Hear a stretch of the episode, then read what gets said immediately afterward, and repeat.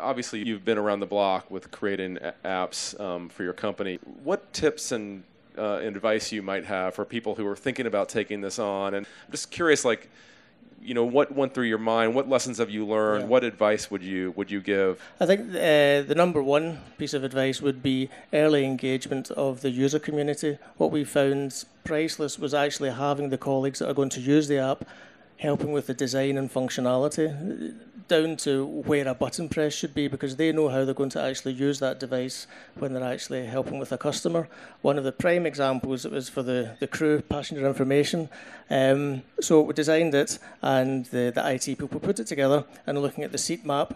But then if you imagine the crew members walking down the aisle, those seats don't go in the, the same order of the rows. So they fed back and said, you know, I'm looking at this app, but the people I want to see are behind. So we just went back to the technology group and they just turned the screen around.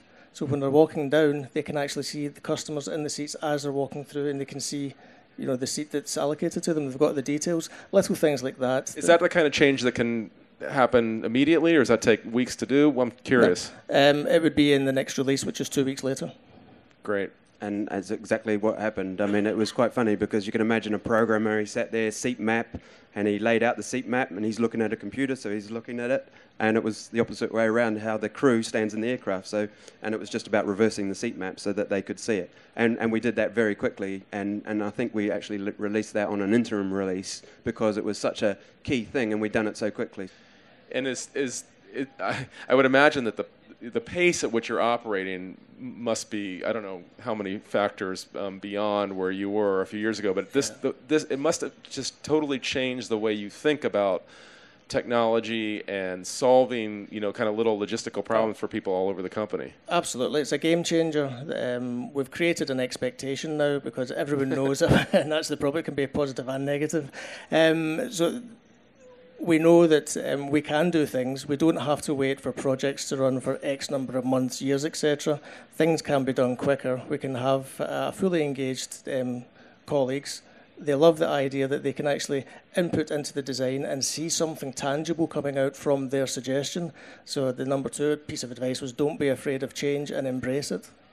You know, it's seeing the surprise and delight on people's faces, not just our colleagues I mean, it's, it's actually seeing a customer when you when a, a, cabin crew member walks up and welcomes them on board, knows about them, knows them, makes them feel special, makes them feel like they're a part of the organisation, and and that's just really seeing that is what drives the pace. It's just being able to take the hassle out of something that has become stressful uh, for people. And, you know, uh, we get absolutely delight when we can see what happens, you know, the use case stories that we see out there.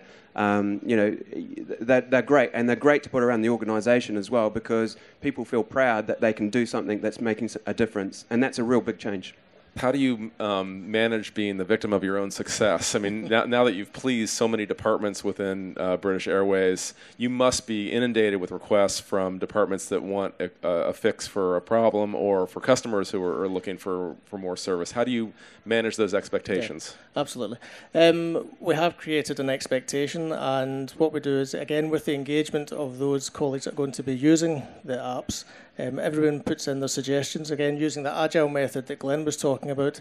Everything is discussed, prioritised, and then put on uh, each what they call user story is put in line, and then it will be worked through in, in sequence. So everything's given a value and prioritised. Now that you have uh, 13,000 devices out there, um, I'm sure security and management must be a, a major issue for a company like yours.